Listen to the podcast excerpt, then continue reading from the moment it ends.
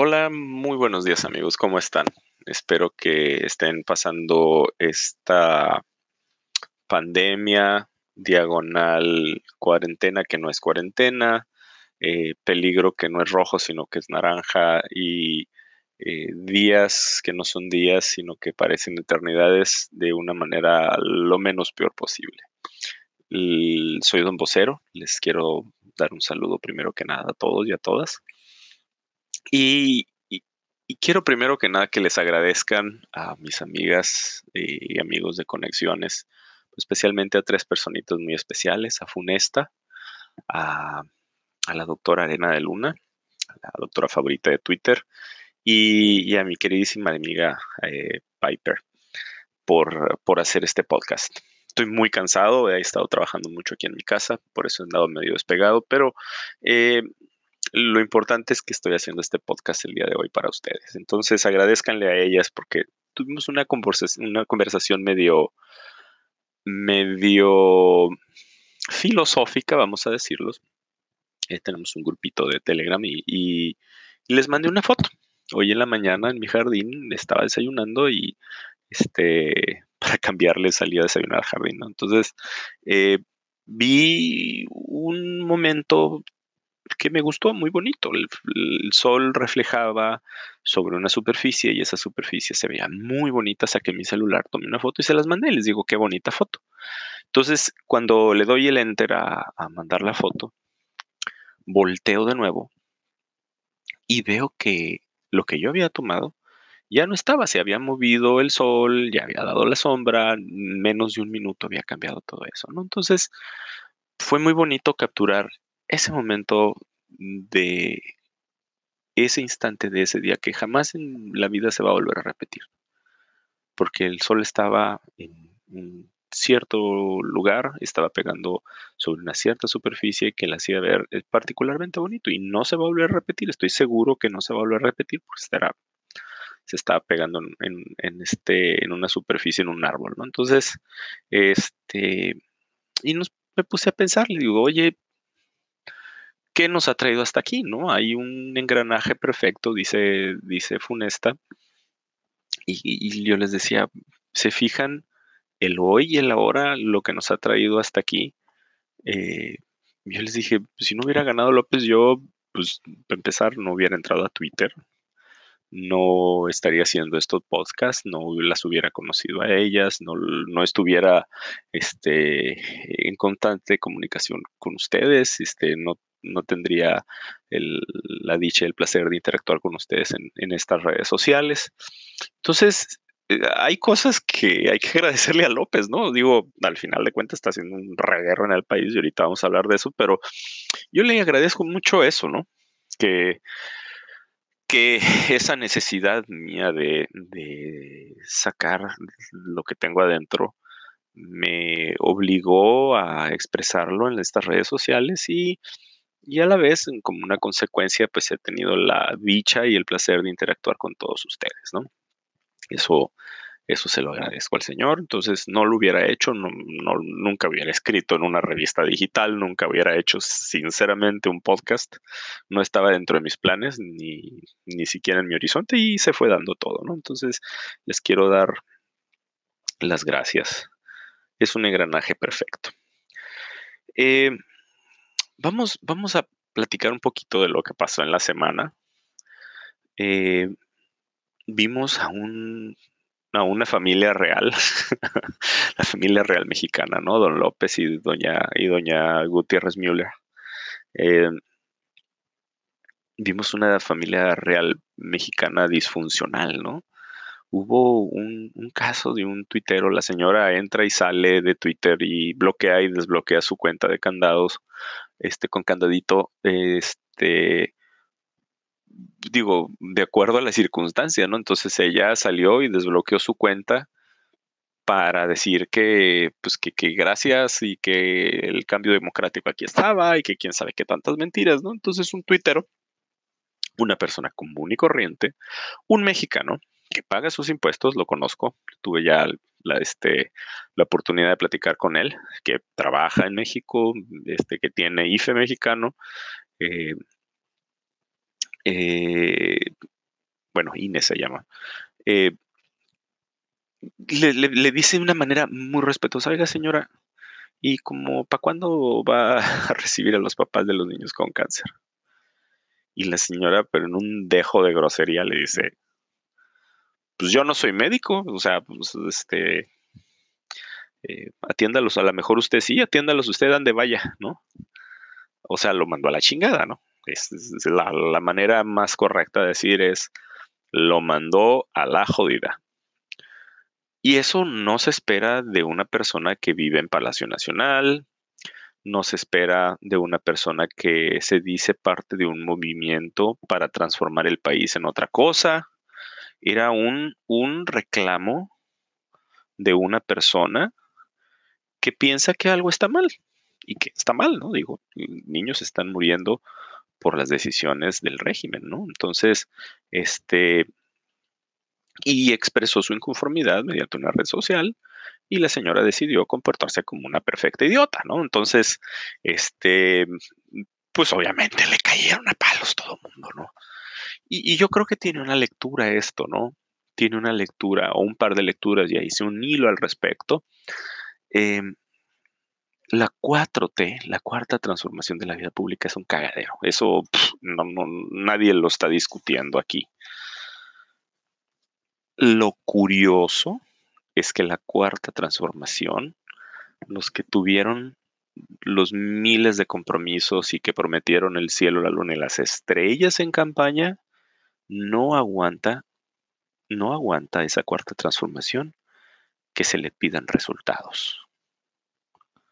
Pueden aguantar un hashtag, pueden aguantar que se les insulte, porque es lo de ellos, ¿no? El, la bravuconería, el, el, los, el cero sicón, el, ¿no? Es el, el, típico tipo que, que es muy entrón, muy gallito y que le dicen, bueno, y mantienes a tu familia. No, no, no, pero soy bueno y bien bueno para los chingazos. No, no, no, no, güey.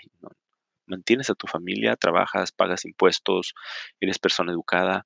No, no, no, pero yo me la rifo. No, no, no, güey así es la cuarta transformación, ¿no? Es, es un ente que si tú le pides resultados, el ente reacciona de manera violenta.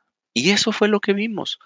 De nuevo, una persona educada mente le pidió que intercediera por los niños con cáncer no tienes que ser médico para interceder, para decirle, oye viejo, no la chingues, están dejando a los niños con cáncer, ya me están jodiendo mucho en las redes sociales, haz algo por el amor de Dios, ¿no? Digo, supongo que la señora y el señor hablan una o dos veces por día y pues que, puede ella interceder por ellos, ¿no? Pues no, decidió comportarse como, como una patana, ¿no? Este, entonces, yo los quiero invitar, yo los quiero invitar a que no hablemos de lo que habla López, sino que hablemos de los resultados que está dando la cuarta transformación. De esos resultados tenemos que hablar y en esos resultados los tenemos que medir. Miren, de nuevo también hice un artículo en Conexiones, me, tomó un par de semanas hacer ese artículo, yo creo que es el artículo a que más tiempo le he dedicado. Y en ese artículo analizo las 100 promesas que hizo López Obrador en su discurso del primero de diciembre de 2018, cuando él tomó posesión. Después de tomar posesión, se fue al Zócalo y este y, ah, se avienta un discurso y ese discurso eh, son 100 compromisos que él hizo ante, ante la sociedad mexicana, ¿no? Entonces esos 100, compromisos, pues fue una cosa, que digo yo, em, y, yo creo que es una cosa muy positiva tenerlos, este, y es una cosa que debemos de analizar, analizar muy detenidamente, muy, muy, muy, muy detenidamente. Les explico por qué. Vamos a analizar los, ah, los 100 compromisos que hizo López Obrador, ¿vale? Primero, lo que no está.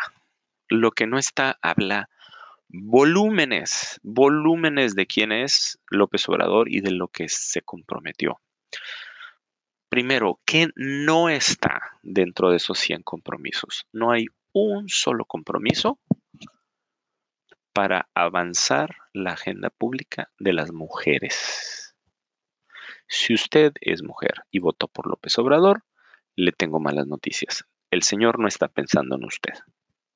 ¿Sí?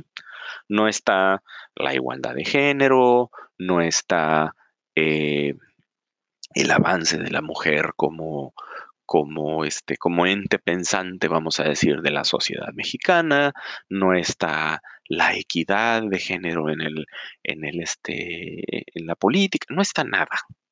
El Señor no puso un solo compromiso dedicado a ustedes, las mujeres.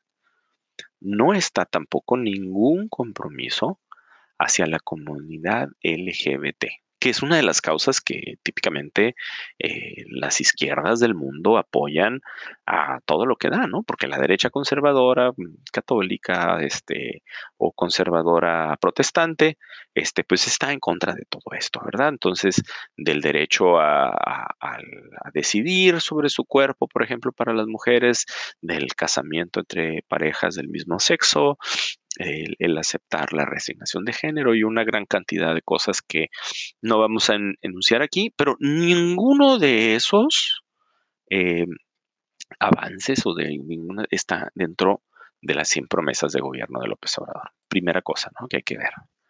Luego otra cosa que avanzan mucho las izquierdas en el mundo son eh, las causas eh, verdes, ¿no? Las causas de, oye, vamos a generar menos CO2, vamos a reconvertirnos a energías eh, alternativas, vamos a este, plantar tantos millones de árboles, ¿no? Entonces, bueno, sí está lo de la plantada de los árboles, pero fíjense que no encontré información de eso esa información, digo, pues que se iban a plantar un, este, 100 millones de árboles y que al final solamente se plantaron 15 o 20 y que se los dio al ejército, pero que el ejército tiene unos invernaderos que no pudieron con el paquete y bueno, en fin, no está tan fácil, pero no hay información de eso, ¿no? Y luego las energías alternativas, pues está cancelando proyectos de energía eólica y de energía solar y bueno, en fin, total que, el señor López trae un relajo por ahí. En educación, uno de los compromisos que sí cumplió en educación le está pegando en la torre a la educación mexicana. Desapareció la reforma laboral. La reforma educativa, perdón. Que en realidad una reforma laboral, ¿no? También es válido, ¿no? Es válido. el gobierno es patrón de los trabajadores que trabajan por el gobierno y era el, patrón de, los profesores, nada más que los profesores ahorita no se evalúan. Si usted trabaja en, en una empresa, usted es, este, cada año recibe un aumento de acuerdo al trabajo que hizo.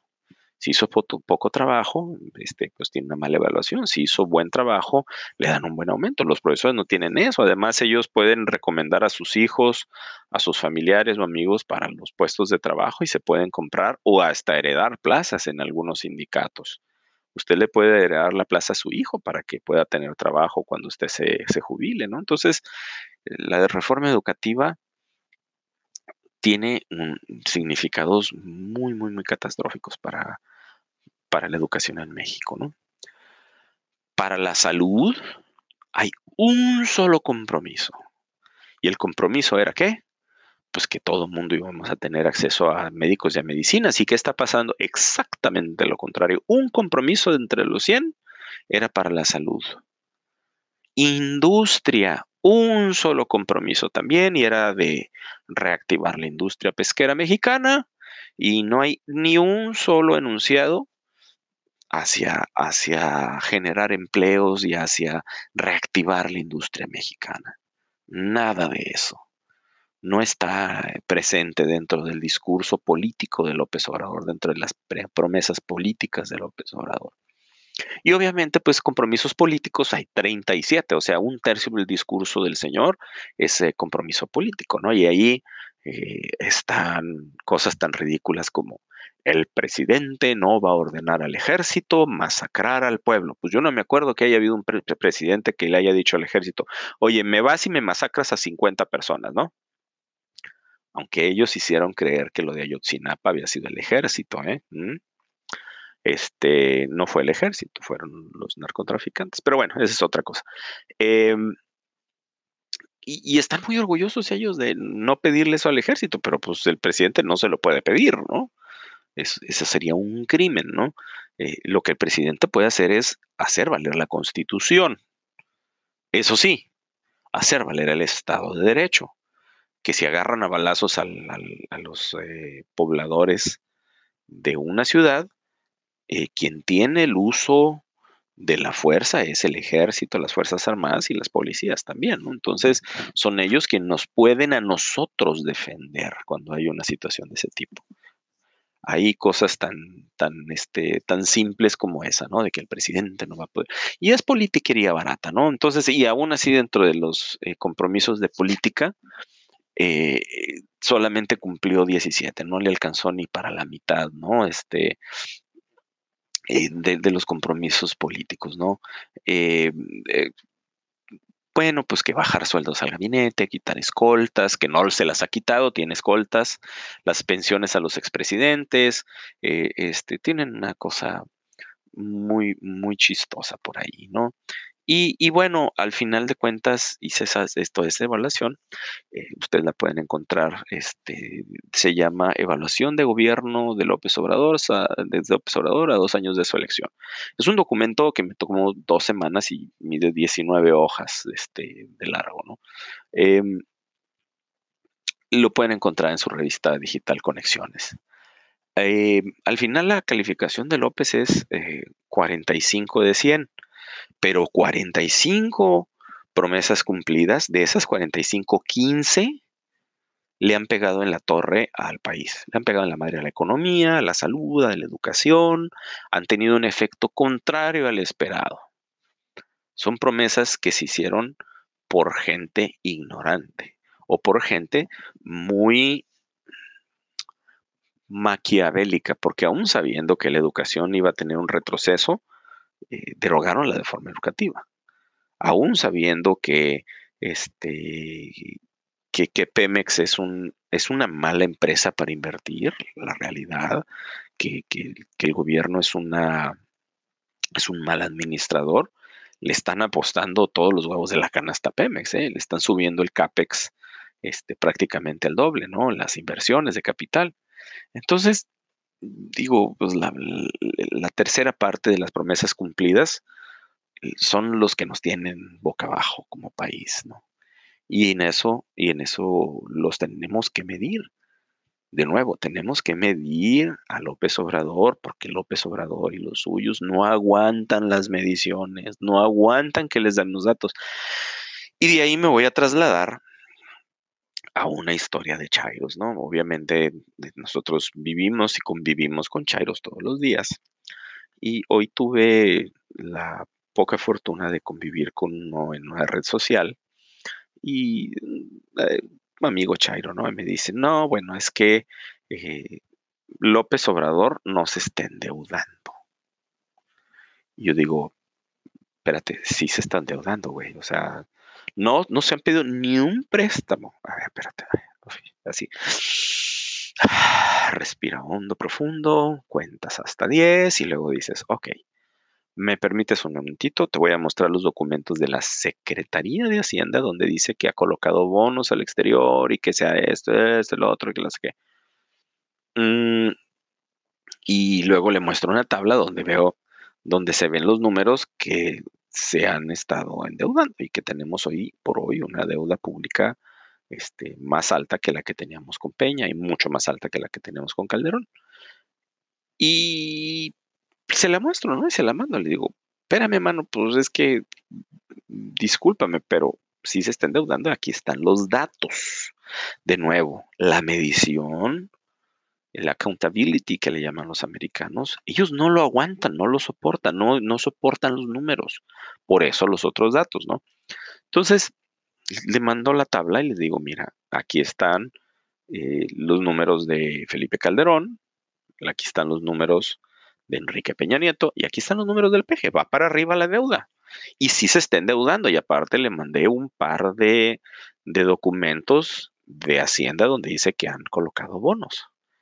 Y luego me dice, bueno, pero es que eh, los números se pueden interpretar de cualquier manera. Y luego, yo así, ¿no? Pues yo no sabía si reír o llorar, ¿no? Y le digo, pues no, los números son los números, o sea, la matemática es una ciencia exacta y los números, te gusten o no, son los números. Y ahí están. Entonces se quedan calladitos, obviamente, cuando ya no pueden alegar con alguien que les está mostrando la realidad, ellos pues optan por ofender o insultar o simplemente hacerse pendejos, ¿no? Entonces eh, eh, se quedó calladito. El otro es este, en un grupo de WhatsApp, de WhatsApp este, con mi familia, pues alguien hizo un meme, ¿no? Yo sé que la mitad de gente de ese grupo votó por López Obrador. Somos como unos 15, ¿no? Ahí de la familia. Entonces, la mitad eh, por López y la otra mitad eh, somos gente educada, ¿no? Entonces, em, llega, llega uno y pone un meme anti-López, ¿no?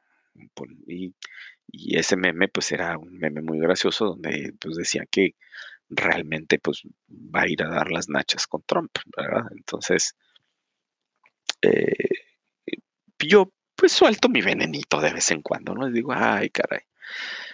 Eh, nomás cómo estamos, ¿no? Este, ¿cuántos arrepentidos no habrá ya? Dije yo, pues yo sabía que ya había algunos por ahí, ¿no? Y, y una de ellas me dice, sí, yo voté por ese cabrón y me arrepiento la verdad que estoy arrepentida. No pensé que la fuera a cagar tan gacho. Y así está. Se le está cayendo el apoyo a López Obrador. Es un hecho. Arriba del 58% de personas ya se está acercando muy peligrosamente al, a dos tercios de la población no aprueban las políticas públicas de López Obrador. Y eso es un hecho y es un dato y es un dato matemático que les puede no gustar, pero es lo que hay, ¿no? Entonces, esa parte la tenemos que tener muy, muy, muy, muy clara. Voy a hacer un cambio de, de dirección aquí en nuestra plática dominical. Y, quisiera hablar un poquito también de lo que está aconteciendo con la pandemia, ¿no? También el, el, este, el rockstar de, de la 4T, el, doctor Gatel, pues dice que él no tiene una bola mágica para, para adivinar cuándo se va a acabar la pandemia.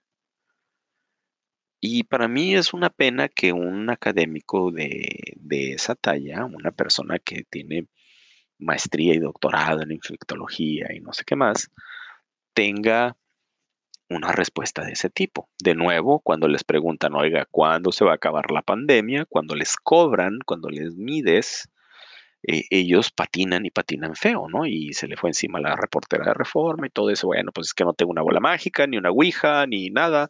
Entonces se puso ahí medio güey, ¿no? Y yo digo que no, el señor es un científico. Hay manera de predecir el futuro.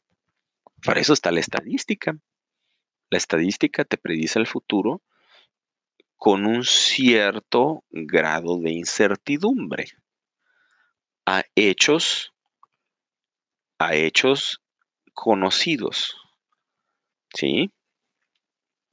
Si recordamos quién es Gatel y quién es López Obrador y lo que han hecho por la pandemia, lo único que han hecho es actuar con las patas, porque mientras Italia está haciendo más de 95 mil pruebas por millón de habitantes, México ha hecho menos de 5 mil. Están escondiendo los datos. Esta semana pasada murieron dos personas que yo conozco y que yo quería mucho. Murieron dos personas de coronavirus. ¿Y qué creen? Ninguna de las dos murieron en un hospital. Porque cuando los quisieron llevar al hospital, hablaron.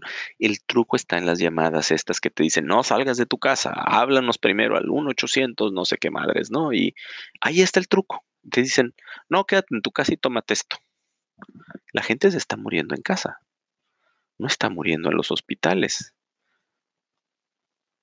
Uno de ellos murió en su casa y le dijeron, no vayas al hospital porque el hospital está lleno, no te van a recibir. El hospital está cupo. Y él murió en su casa, asfixiado. Y esas son las cosas que duelen de este gobierno. Que gente que nosotros queremos y conocimos están muriendo y están muriendo en su casa sin la atención que ellos se merecen y que ellos pagaron porque son derechohabientes del Seguro Social. Entonces, ¿no hay una bola de cristal? No, sí la hay si el presidente hubiera actuado con sensatez y hubiera dicho, hasta aquí, este, cerramos la frontera, no aceptamos vuelos de, de, Europa, cerramos la frontera con Estados Unidos. Acuérdense que California estaba con un hervidero de casos y nosotros teníamos la frontera más concurrida del mundo, pasando como si nada gente de Tijuana, California. ¿Y dónde fue el primer foco rojo? Tijuana. ¿Y cuáles de los eh, estados que tienen más contagios en este momento? Este, Baja California, Mexicali, está muy mal Mexicali. Sonora está muy mal también. Está muy mal Sonora, que tiene frontera con cuál? Con uno de los estados que está sufriendo ahorita, con Arizona. Arizona es un hervidero también de coronavirus en este momento. Entonces, si se hubieran tomado las medidas preventivas en su momento, si el presidente hubiera dicho, se queda todo el mundo en casa y no salimos hasta que tengamos que salir, y señores de la fuerza pública, por favor, me detienen a quien no tenga que andar en la calle todos los días, otra, otro gallo hubiera cantado. Italia salió en un mes, 15 días del encierro. China salió en 35 días. Pero ¿qué hicieron? Tuvieron políticas públicas claras. Los chinos saben qué hacían. Si tú dabas positivo, aunque no tuvieras síntomas, te mandaban encerrar, te mandaban a un estadio o a un centro de, este, de estos centros de negocios, los habilitaron con camas, ¿no? Y ahí estabas los 15 días. Te encerraba el gobierno chino, oye, el gobierno chino está coartando la libertad de, de tránsito, que no sé qué. Pues sí, a lo mejor sí, pero ¿saben qué? No han tenido, no han tenido el desmadre que tenemos nosotros. Ellos dijeron, si tú eres positivo, si tú estás positivo, este, no vas a, no vas a salir. Y te encerraban. Y te encerraban. Entonces, e, es una de las cosas que nosotros no vemos y no queremos ver. No queremos ver las diferencias. Nomás decimos, ah, China, y este, ponemos a China como, ah, los malos que no nos avisaron a tiempo. No, ellos hicieron las cosas bien. Tuvieron políticas públicas diferentes a las de nosotros. Y acá nuestro, nuestro presidente nos decía, abrácense, hay que abrazarse, ¿no? Este, eh, no, no, hay que salir ya, es que no vamos a tener. Abrimos en el peor momento. Abrimos el país en el peor momento. Busquen allí en mis hilos, hice un hilo al respecto. ¿Cuándo abrió Italia? ¿Cuándo abrió Alemania? Nos hicimos tarugos por tres meses, muchachos.